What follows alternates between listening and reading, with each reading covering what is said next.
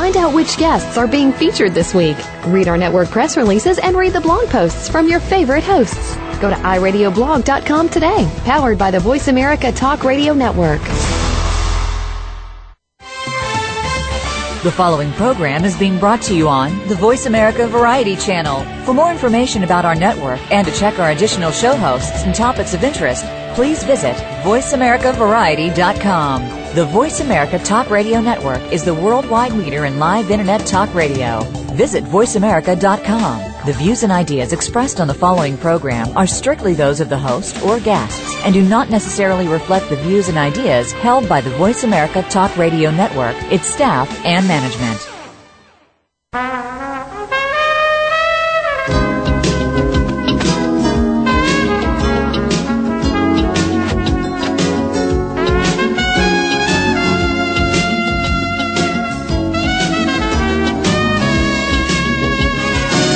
Welcome to PIs Declassified, an inside look at the world of private investigators. Your host is Francie Koehler, a noted private investigator. Francie and her guests take you behind the scenes and into the genuine, sometimes gritty business of investigation. You'll hear stories from the trenches with plenty of surprises. Here's your host, Francie Koehler. Hey there. Well, I thought since uh, today my guest is an author of a couple of books that um, the blast from the past this morning should be about a book. So my question this morning that I'll give it the answer at the end of the show is who wrote How to Be a Detective, Criminal and G-Man Mastery? So we'll give you the answer later. Okay, so what is it that determines if someone who calls himself or herself a PI is a professional investigator? My guest today, private investigator and author Rory McMahon, will help us understand the difference. Well, Rory's been a president, the president of a private investigation agency, R.J. McMahon and Associates, since 1991. He is a certified legal investigator, a certified criminal defense investigator, and a certified fraud examiner. He was, I could make a joke about that, Rory, but I won't. he was a federal probation officer in New York and, and in Florida for 12 years. But after leaving government services, he spent 10 years as an instructor and a department chair for the Private Investigator Services Program at Florida City College, which has a actually a private investigator associate degree program, which is pretty exciting. Uh, currently, he's an instructor for an online private investigation school called S2 Institute. He graduated the Master of Arts in English and has credits toward his Master's in Criminal Justice. And he specializes actually in financial investigative techniques, legal investigations for both civil, criminal, uh, uh, criminal and fraud investigation. And he's authored a couple of books, Fraud Investigation, How to Conduct White Collar and Fraud Investigations, and The Practical Handbook for Professional Investigators, which of course is our topic today. What makes a professional investigator? Good morning, Rory. Good morning, Francie. How are you? I'm good, and thanks so much for calling in and being with us today. You're calling from Florida, correct? Yes, I am. So, and I'm in California, so we're way across the continent. Absolutely. Rory, what made you decide to become a private investigator? Uh, I left government service, as you mentioned, in 1990, and didn't really, other than uh, I, I was an English major in college, and uh, kind of thought that I was going to be uh, a, a teacher. Initially, I thought I was going to be a high school English teacher, uh, and then when I was in grad school, I thought I was going to be a, uh, a possible uh, college instructor uh, once my career in government was over. So uh, I, I basically didn't have any other skill set, uh, and, and I had been a guest lecturer at this uh, school that had just started, which was had a certificate program majoring in private investigation. Um, so I went to speak with the individual that that started that school the, the year before, and he the, the school was growing so rapidly that he asked me to come on as an instructor um, while I was, you know, in the process of setting up my PI agency. Mm-hmm. So that that's how it all started. Wow. And here you are. And here I am 20 years later. It's, that's amazing how that works, isn't it? it? It is, and and it fulfilled my my ambition of always wanting to teach um, as well. Uh, and I jumped right in on the uh, well, as they say, it started out as a certificate program, and within that was uh, 19 uh, October of 1990 is when I actually started teaching there. Uh, and then within two years, they became accredited and uh, became a you know uh, a junior college or, order, offering a uh, um, an associate's degree with a major in private investigation. It was the only school at the time, and possibly uh, it, it may still be uh, the only school that that offers that degree. Interesting, interesting. Well, let's um, let me let me ask you about Florida, as I know uh, we have to be licensed in California. I believe you do in Florida as well. That's correct. And what are the requirements to get li- uh, license? In Florida? Initially, up until about two years ago, you had to either have three or more years of investigative experience, which they you know closely documented, uh, and then you could become a full licensed investigator. It's called a C license here, and you have to work for an agency. Um, that's that's somebody that has an A license. So it's a combination of two things. You have to work for an agency and you have to have a C license. Now there's an internship uh, that can be obtained, which is called a CC license, mm-hmm. and basically, uh, CC is someone that works for an agency um, and, and is under the supervision of a C licensee for two years.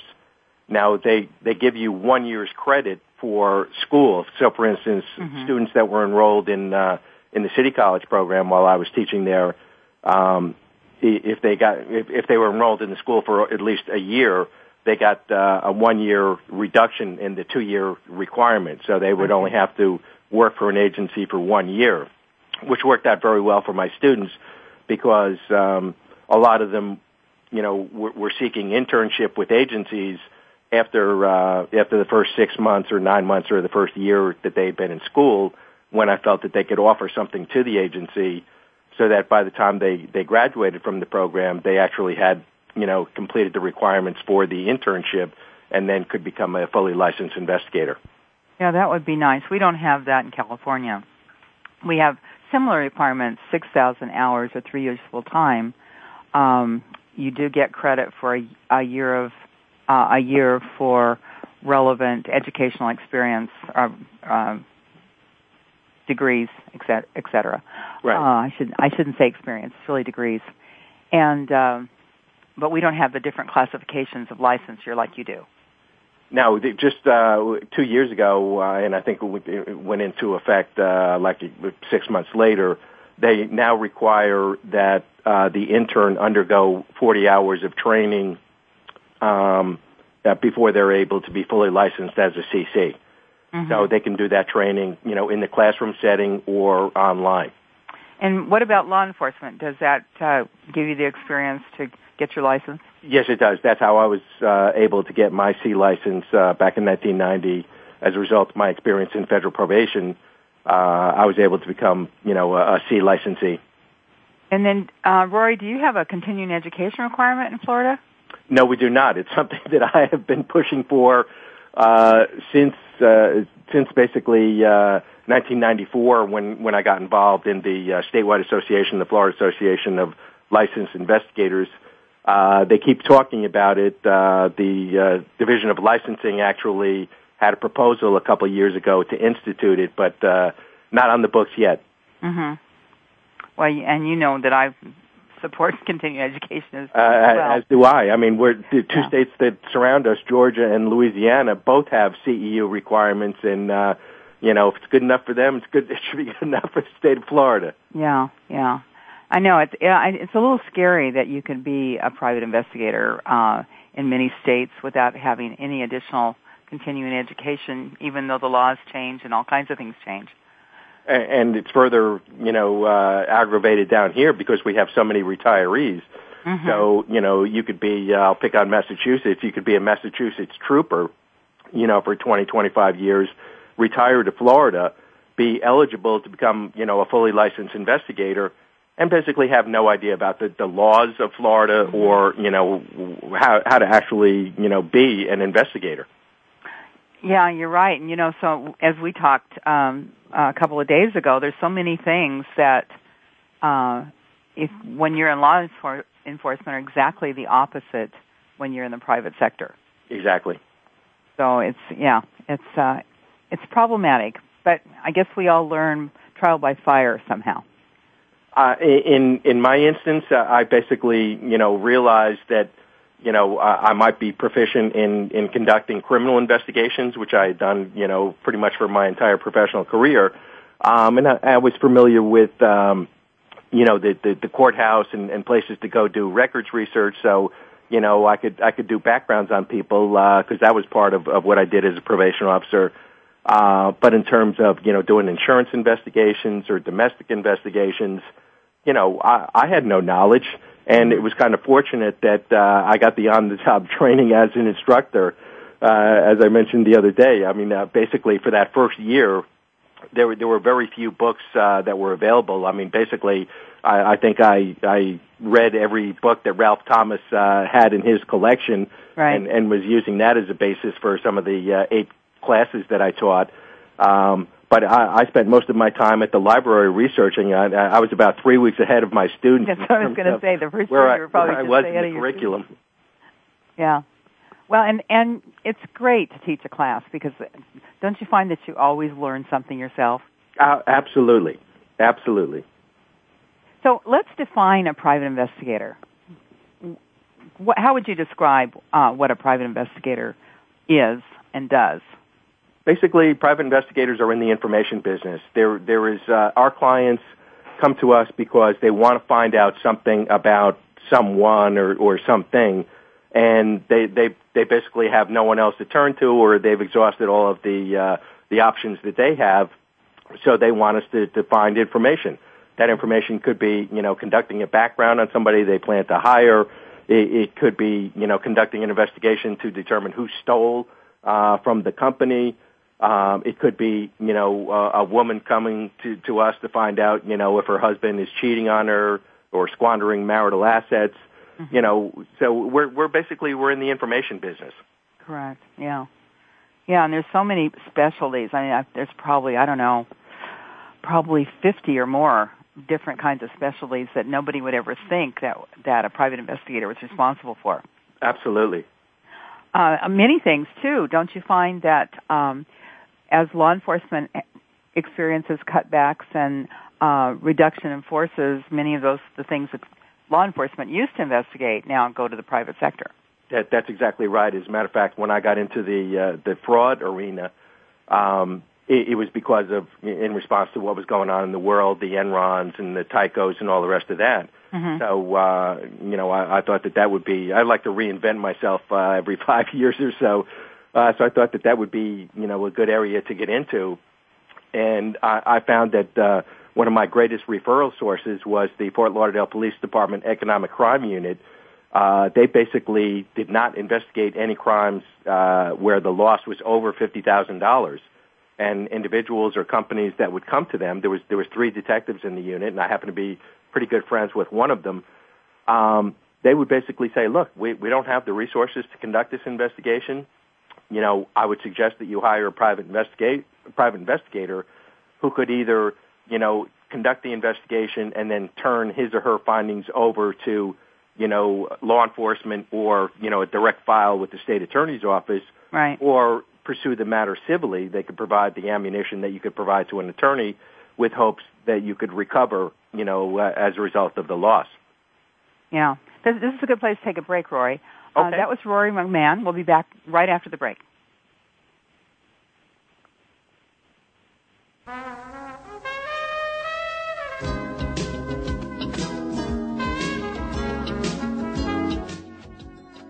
Talk, talk, talk. That's all we do is talk. If you'd like to talk, call us toll free right now at 1 866 472 5787. 1 866 472 5787. That's it. That's it. VoiceAmerica.com. Need to hire a private investigator? Ask for their professional association affiliations. When an investigator asks Francie Koehler about associations, she says to first join a state trade association. Francie belongs to the California Association of Licensed Investigators, or CALI. It's the largest association of its kind in the world. CALI's main focus is networking, training, and legislative advocacy. If you need a detective in California, contact CALI at cali-pi.org or call 1-800-350 CALI. For a national association, Francie's choice is the National Council of Investigation and Security Services, or NCISS. For over 35 years, the Council's primary mission has been to represent its members before the United States Congress and governmental agencies. Find the Council at nciss.org or call 1 800 445 8408. NCISS and Cali are great places to look for a qualified private investigator. Tell them you heard it from Francie on PIs Declassified. Do you need directions to solid financial future? If so, the Money Answer Show with Jordan Goodman will provide you with a roadmap to making smart money decisions in every area of your personal finances. Join Jordan every Monday at 12 p.m. Pacific Standard Time, 3 p.m. Eastern for the Money Answer Show on the Voice America Business Channel. Learn how and where to get the best deals on mortgages, cars, and insurance. Find out the best ways to save for college and retirement. Get out of debt, improve your credit rating, and save on your taxes. The Money Answer Show with Jordan Goodman will provide you with great tips on investment opportunities in real estate, stocks, annuities, and other investment vehicles. That's the Money Answer Show with Jordan Goodman on the Voice America Business Channel every Monday at 12 p.m. Pacific Standard Time. If you hear a dog barking or an angel singing, then you know that you are listening to Waking Up in America. Heard every Wednesday at 3 Pacific Time, Valerie Kirkard and all of her friends will bring you powerful and humorous discussions that raise thoughts and give you insight on how to live your life to its fullest potential. Adventure is always a must on Waking Up in America with Valerie Kirkard every Wednesday at 3 Pacific. The experts. Call toll free right now 1 866 472 5787 and ask our All Star team to answer your question. That's 1 866 472 5787. Thank you for calling. VoiceAmerica.com.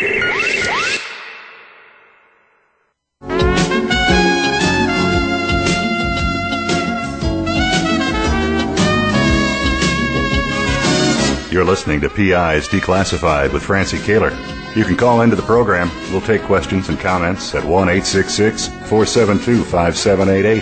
That's 1 866 472 5788. You can also email your question to Francie. Send it to F R A N C I E at PIsDeclassified.com. Now, here's Francie Koehler. Rory McMahon has been a private investigator for 20 years. Rory, you were you were talking about running into cases where law enforcement um, referred them back to you because they didn't have the either the resources or the rules that they could follow an investigation. Correct. That's correct. You know, I, and I was telling you, I had the same kind of a situation. Uh, my associate and I had done a case in Southern California a number of years ago, and went and did the investigation, pulled all the pieces together, went and talked to the subject of the investigation. He confessed to all the bad deeds he was doing. We convinced him to go to the police department with us to file a report and uh, give his report to the police. And uh, because of the threshold, it was way over $100,000 at the time. And this was about 15 years ago. Because of the threshold that the police department was operating with at the time, they couldn't take the report. That's horrible. And it was very frustrating. Yeah. And but that happens as as you and I both know, with identity theft situations often. Absolutely. Because people are so frustrated that their identity's been being stolen, and now the laws require the local police department to take a report, but that's often just where it stays. It's just with a report number. Right, and that's usually for uh, for insurance purposes, so that they can you know uh, get get credit for the, the, the loss at least.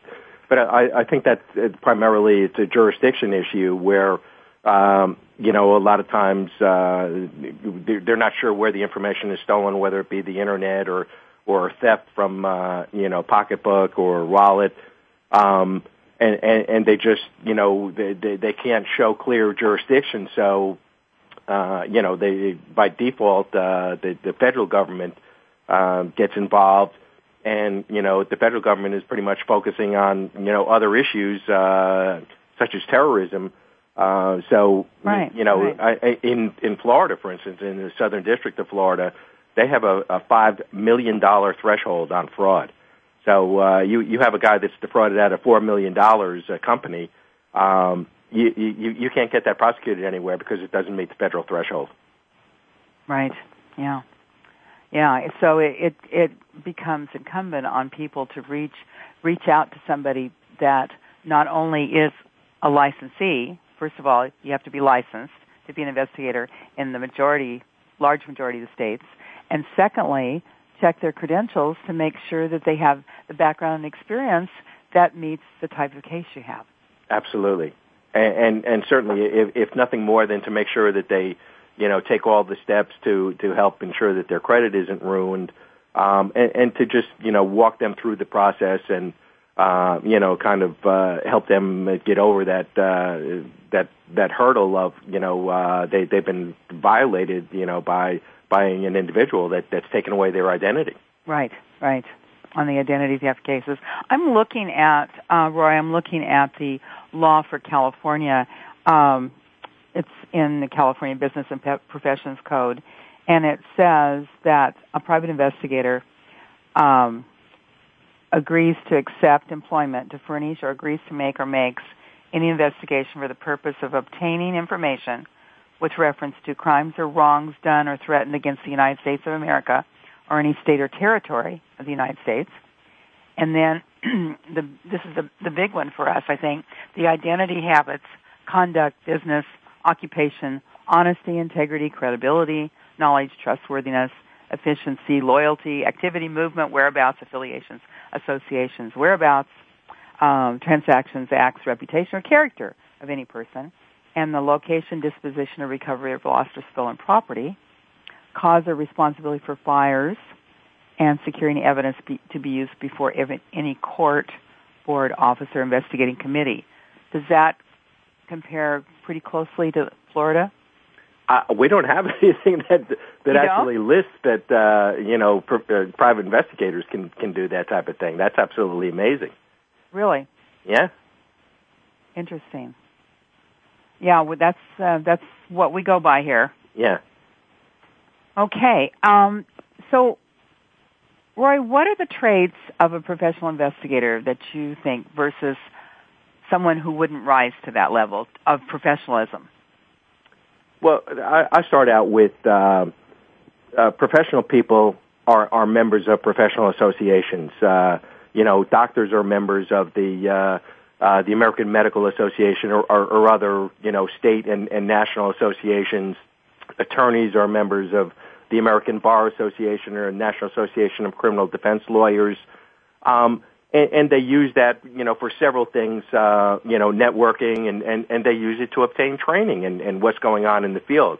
I mean, that, that certainly would be number one. Mm-hmm. Uh, I have been an advocate of, of, you know, belonging to professional associations my entire professional career. I mean, starting back when I was a county probation officer in Westchester County, I was a member of, of the State Association of Probation and Parole Officers. Uh, when I was with the feds, I was a, a member and served on the board of the Federal Probation Officers Association. So, you know, uh, first and foremost, if you're a professional, you, you're a member of a professional association.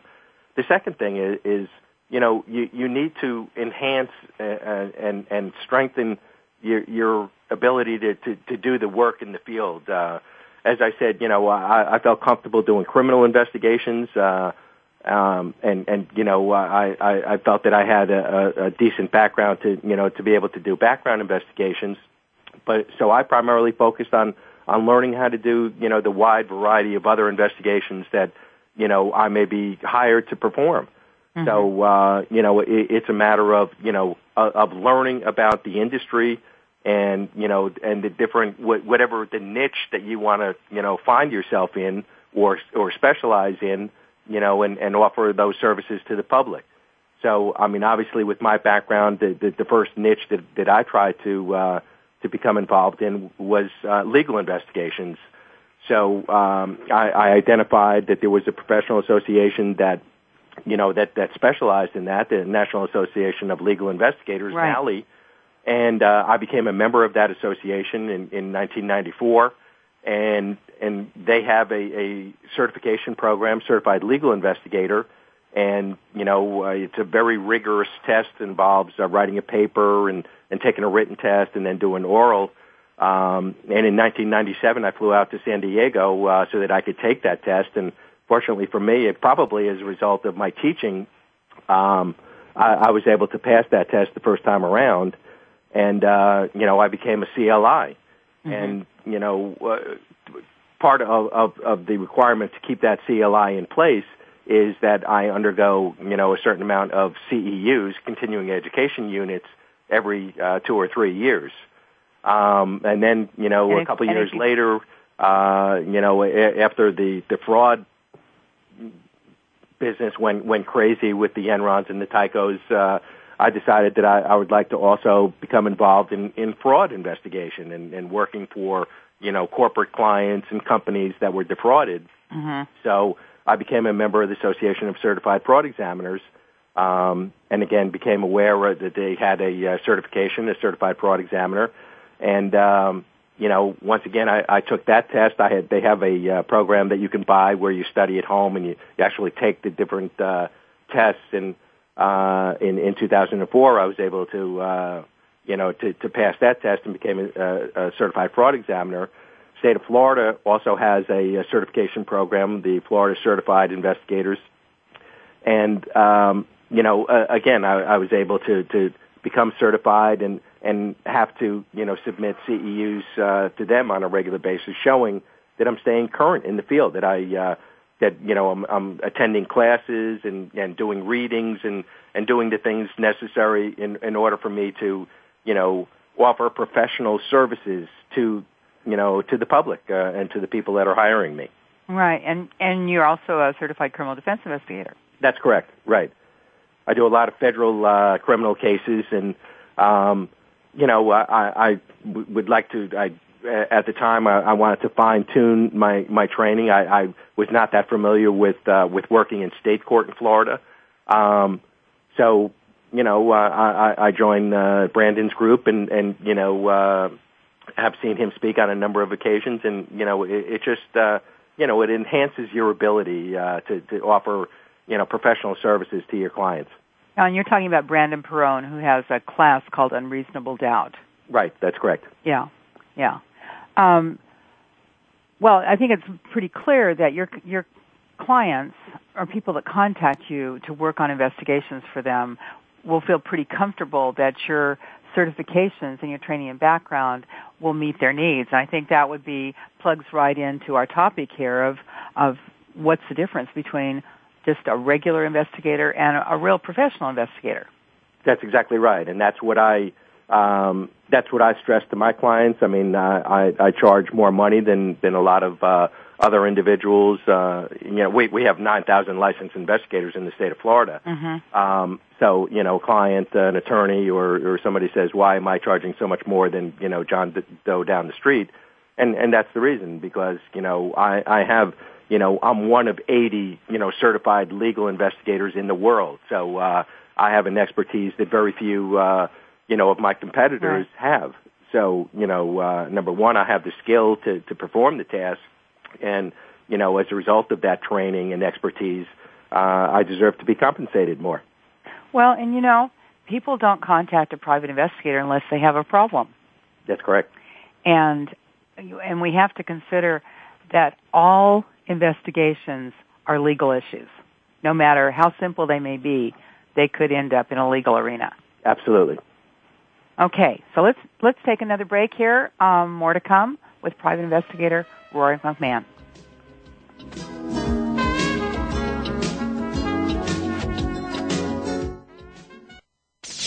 The Internet's number one talk station. Number one talk station.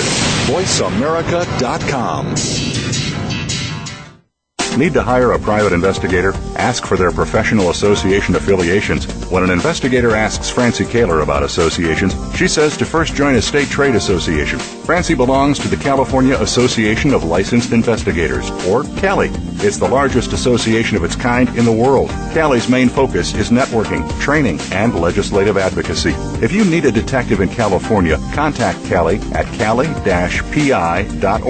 or call 1-800-350-CALI. For a national association, Francie's choice is the National Council of Investigation and Security Services, or NCISS. For over 35 years, the Council's primary mission has been to represent its members before the United States Congress and governmental agencies. Find the Council at nciss.org or call 1 800 445 8408. NCISS, and Cali are great places to look for a qualified private investigator. Tell them you heard it from Francie on PIs Declassified.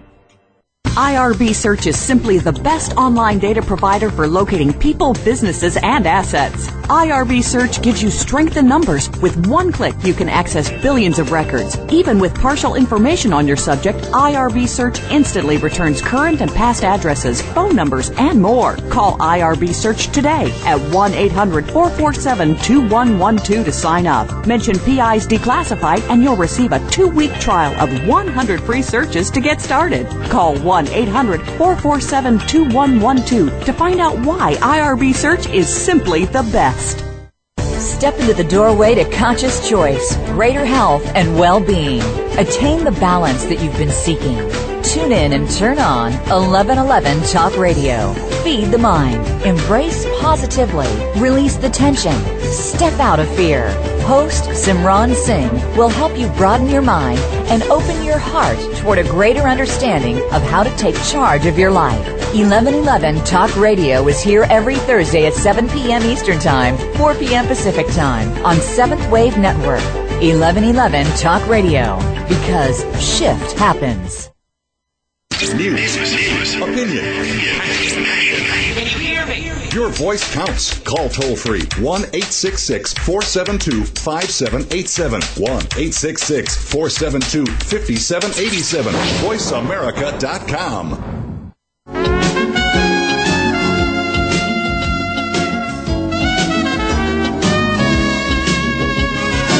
You're listening to PIs Declassified with Francie Koehler. You can call into the program. We'll take questions and comments at 1 866 472 5788. That's 1 866 472 5788. You can also email your question to Francie. Send it to F R A N C I E at PIsDeclassified.com. Now, here's Francie Koehler. Private investigator, author, and teacher Rory McMahon is my guest today. And we were just talking about um, professionalism versus just being a regular old investigator. And uh, I just wanted to ask you, Roy, how many women um, become PIs? Do you think a percentage of of the number of people that you train? Well, it, when I first started teaching in 1991, I, I would say that the class was, you know, there was less than 20% of, of the class was female.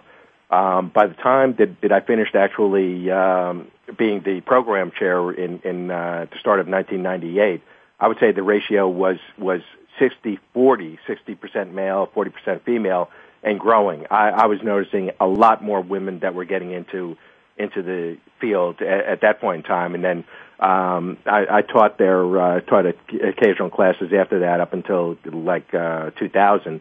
Um, so I, I saw the trend rising, and uh, I, I couldn't tell you what's going on there since then, but I, I mean, it, it, attending the different conferences uh, that uh, that I attend around the country, you know, I, I, I see uh, an increasing number of, of females that are that are involved in the industry, and and it's a very welcome, you know, sight. And how do women do in the investigation business?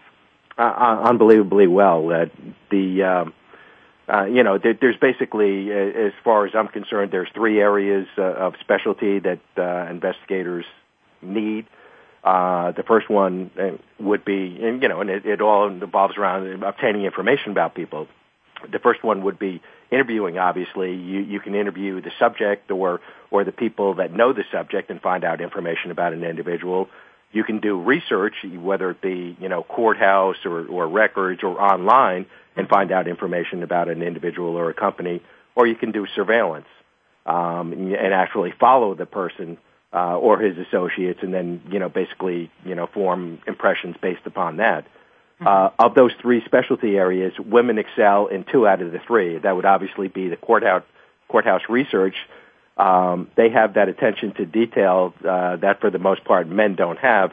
Now, I consider myself to be, uh, you know, a, an expert uh, courthouse researcher, but uh, someone we were just talking about, Harriet Gold, uh, gave a presentation at the Valley Conference two weeks ago, uh, and, and she is an incredible courthouse researcher and, and has that reputation around the country. Um, and, well, and it's a great that, recommendation that for Harriet. That's that, great. Uh, you know that that's really needed for that. And the other thing is is interviewing. I mean, uh, it, it, it it's a lot less threatening for both male and females um, if, if a woman is conducting an interview as opposed to to a male. You know, it's just uh, less disarming for a man. You know, if I'm coming up and asking him questions, uh, you know, uh, about sexual things or or that, you know, they're going to be uh, you're very threatened by that. But you know, they'll have that same conversation with a woman without even thinking about it. Sure, and and also just uh, if you know somebody's knocking on your door and they're a private investigator, uh, it's much less threatening if it's a female rather than a male. Absolutely. In this in this era. Right. Exactly right. And there's a real need for uh, those people of, of ethnic origins to get in the private investigation business, isn't it? I, I, absolutely. You can't operate in South Florida uh, w- without having uh, a Spanish-speaking investigator, number one, um, or a, a Creole-speaking investigator, number two, to to service the Haitian community uh, you know, which continues to grow down here. Mm-hmm. Yeah, I see that too. And just uh, there's just a very very low percentage, really, of uh, any ethnic origins that I've seen across the country. Really?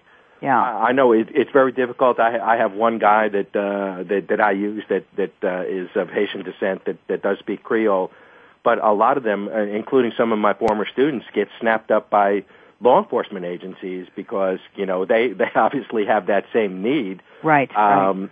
You know, so they become attracted to, uh, to you know to go to work for them as opposed to the private industry.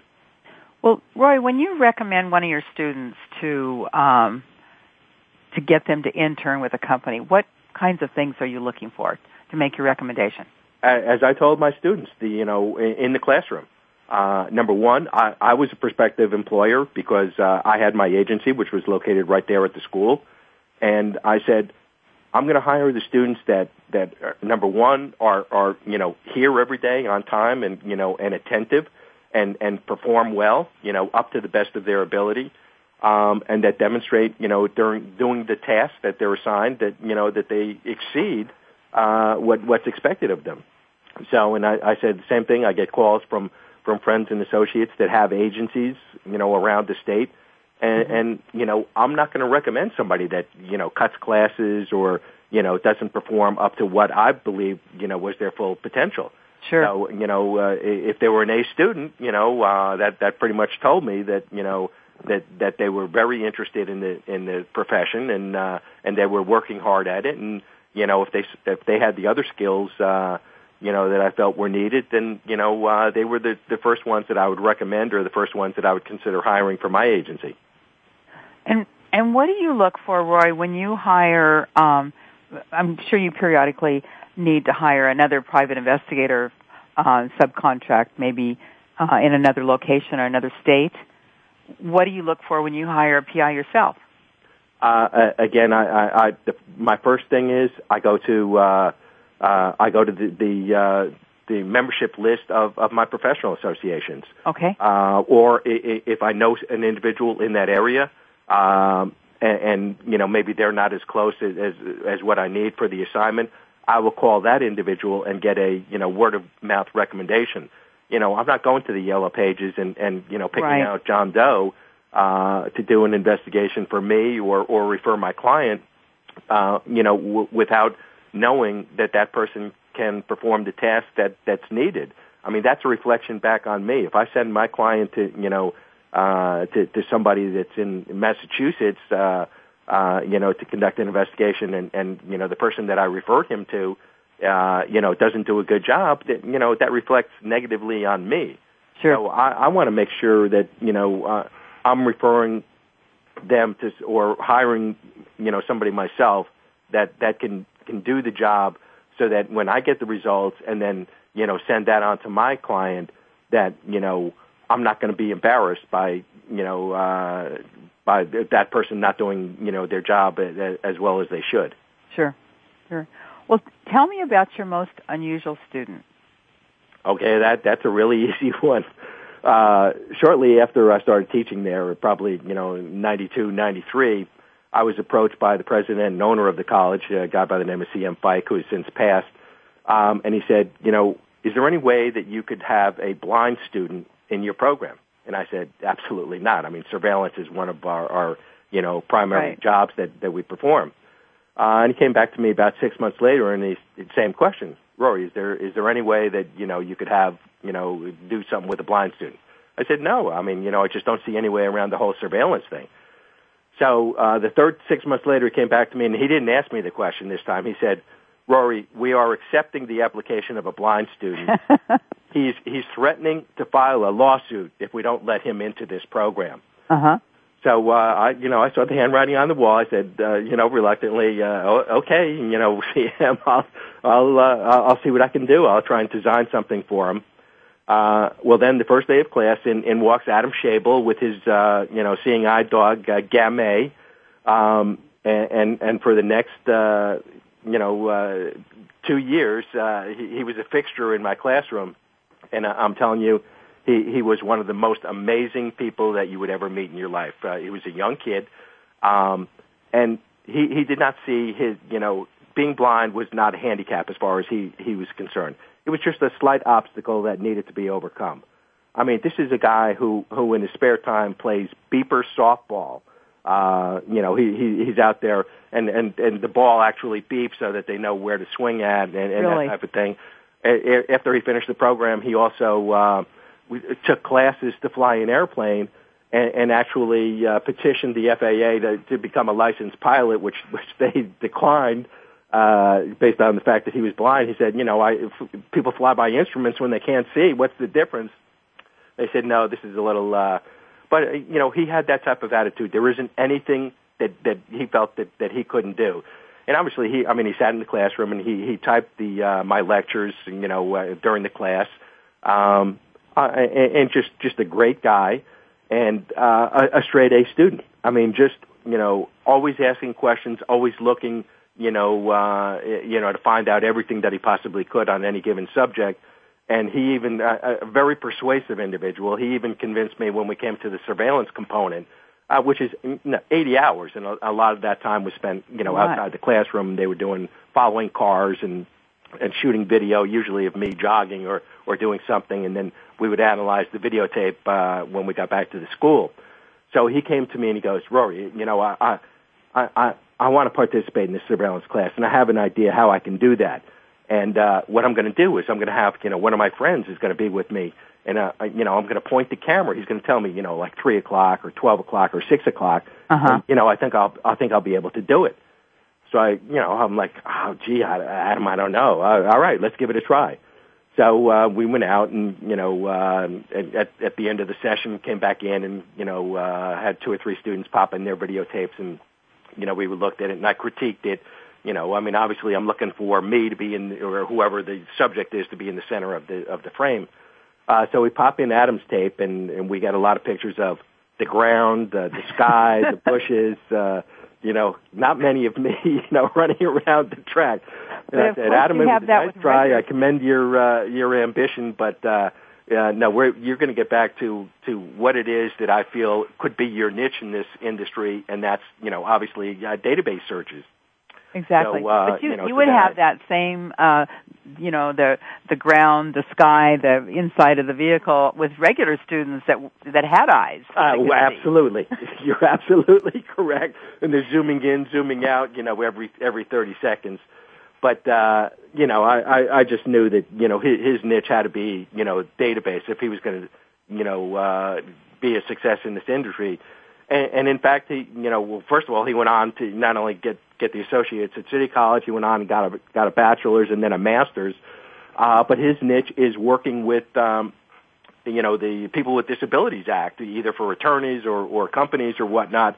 Uh, I mean, he's the perfect guy. You know, uh, a lawsuit's filed that you know there isn't a ramp that's necessary or or, Mm-hmm. or something, and then he could actually go in and, and you know and work the case himself and, and see you know if, if what the uh, what the, what the client of the law firm was was saying was correct, and then you know help the attorney in, in preparation of, of presenting the, the case to court. So he So, went ahead uh, and I mean, qualified I mean, it worked out license. perfectly, and you know, my initial reluctance. Uh, uh, I'm glad that you know he overcame that. Yeah, he he qualified for his license and got his license. Absolutely, Yeah. What an inspiration. I thought so. I, I used that as an inspiration not only for that class that he was in, but you know, for for classes long after that. Has anybody ever written an article about him, or has he written yes, they an article? did. Yes, they did. The local paper, the Sun Sentinel, uh, on a couple of occasions. Uh, you know, I don't know if it was while he was in school or after. You know, did did write articles about him. That is a great story. Yeah. That's just a great story. Thanks for sharing that. Well, we need to take another break. More to come from private investigator Rory McMahon. Uh, just be back in a moment.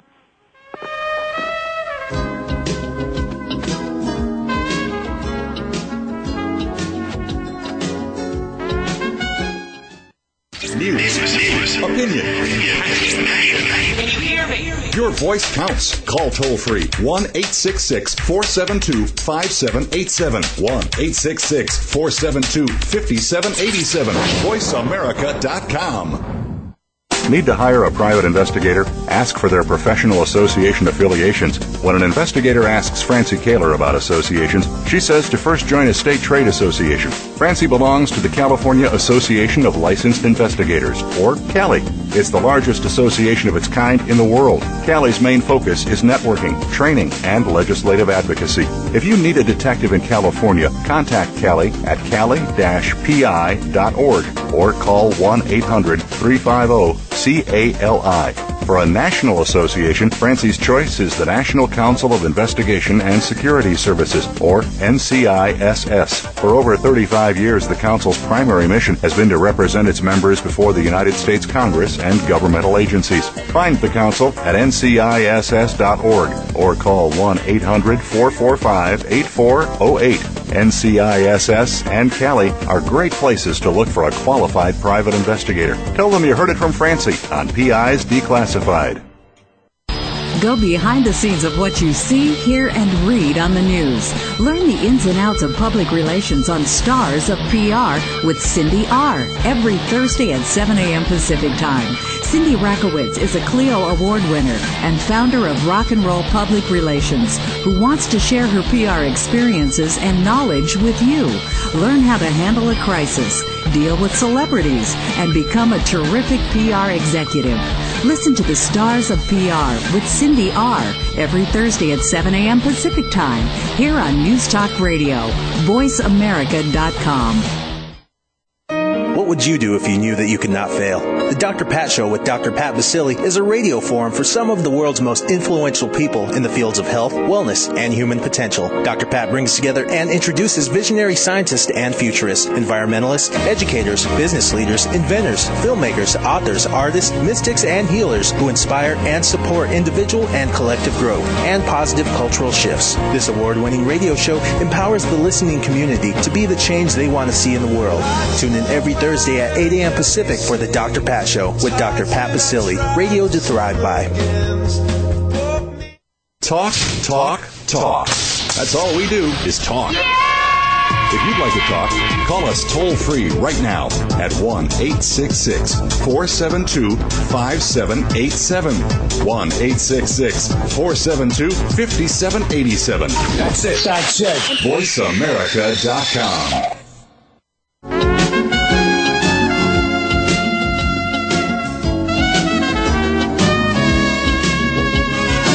You're listening to PIs Declassified with Francie Koehler. You can call into the program. We'll take questions and comments at 1 866 472 5788. That's 1 866 472 5788. You can also email your question to Francie. Send it to F R A N C I E at PIsDeclassified.com. Now, here's Francie Koehler. Well, it's time for the answer to our blast from the past moment, and then we'll get back to today's guest, Roy McMahon. So the question was, the beginning of the show, who wrote How to Be a Detective? Criminal and G-Man Mastery. So the author was a guy named Arthur H. Farrar, if I'm pronouncing that correctly, F-A-R-R-A-R. The book was published in 1943, and as Roy told me on the break, uh, that was before there were G-Men, so we don't know how that came about. And it was 60 pages, 61 pages long, and published in New York. And so um, this can be found on the PI Museum's website, www.pimuseum.com. So, Roy, thank you for sharing your knowledge and expertise with us. What else would you like people to know who might be thinking that they would like to become a private investigator? First of all, it's my pleasure to, to be on the show, and thanks for inviting me. Um, you know, there was a wide variety. I, I, I had people that were in my class. One one guy was a retired ship captain. I, I mean, you know, what what sparked his interest? He, he just, you know, it's probably because people get, you know, they they they read books and that have private investigators, or they see movies, or the you know the Rockford Files, and that kind of, you know, it, it it you know it looks like what it is. It's a it's a fascinating field uh, mm-hmm. uh, for those of us that that work in it. But you know, uh, uh, the first day of class, I would go around the room and ask, you know, why the students were in, in, in you know, in the in the program. And you know, some it was, you know, uh, I have a boring job, you know, uh, I work as a mechanic or whatever it was, and you know, this seemed, you know, more exciting. I want to get an education, and you know, out of the, all the different, you know, courses being offered, this sounded like the the most appealing one.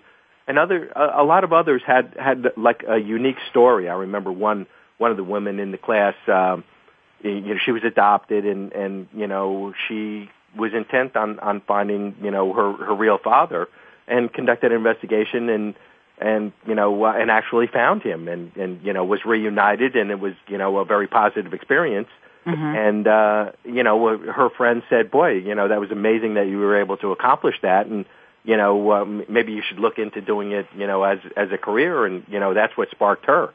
Uh, I had another one that I was telling you about, um, couple days ago, Celia, um, who who was you know in in her late 40s or early 50s when when she started the program, had not been in in you know in a classroom setting for many years, and you know at the end of the first class was ready to drop out. I think she was a little discouraged that she was the oldest one in the classroom at the time, um, and she just you know didn't feel that that that she could do it but you know it was something that that always interested her and you know she thought that you know she could you know uh be really good at it mm-hmm. um and I persuaded her to you know give it at least a couple of weeks if not for the whole you know first class that we were uh, that we were involved in and she did and she became you know one of my best students was a, a straight A student had a 4.0 average at the end of 2 years uh and and went on to specialize in locates um you know, particularly in, in the missing heirs, she would be hired by banks to, to find people, and, and and she just became an you know an overwhelming success at, at being able to to do this, and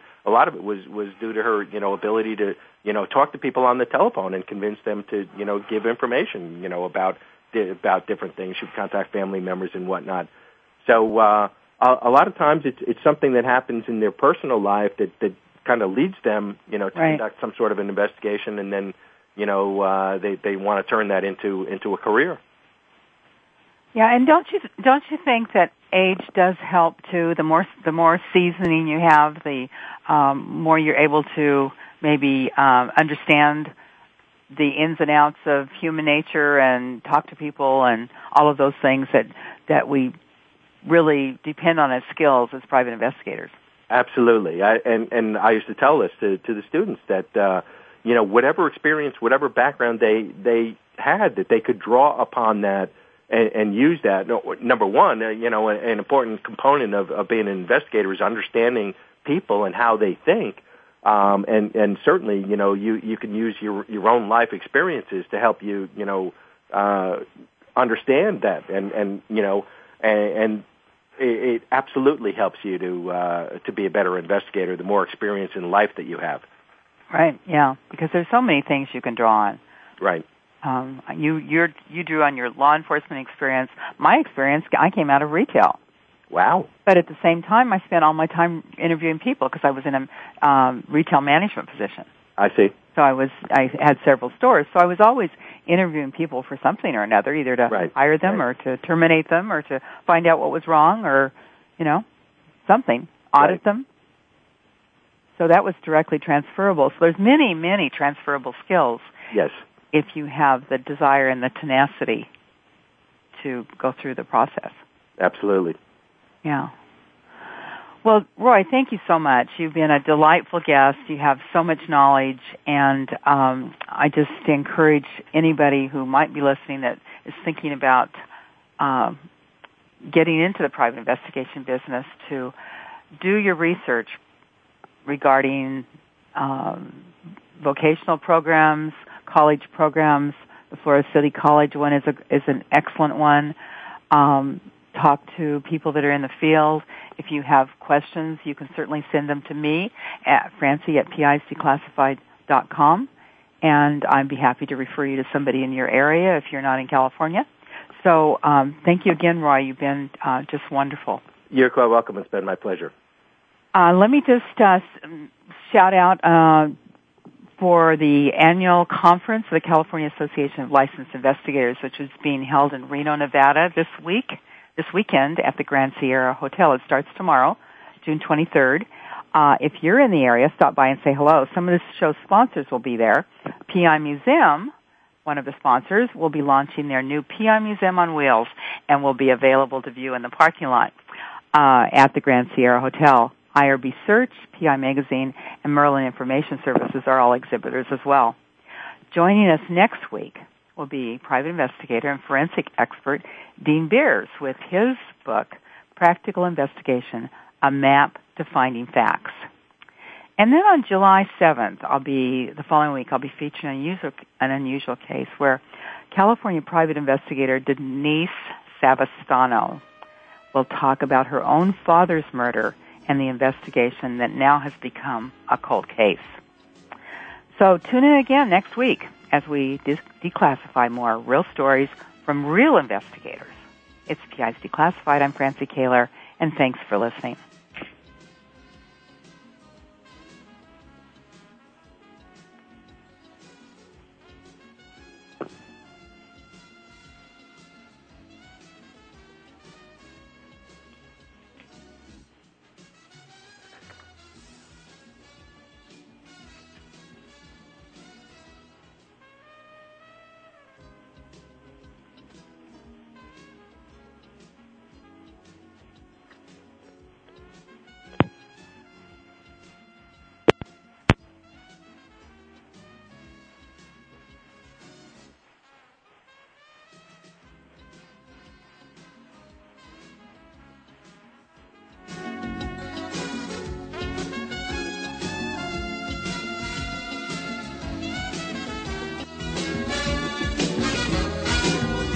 You've been listening to PI's Declassified with your host, Francie Koehler. Tune in every Thursday at noon Eastern Time. That's 9 a.m. for you West Coast listeners. PI's Declassified explores stories of deceit, mystery, and detectives unraveling the truth. Every Thursday at noon Eastern, 9 a.m. Pacific Time here on the Voice America Variety Channel.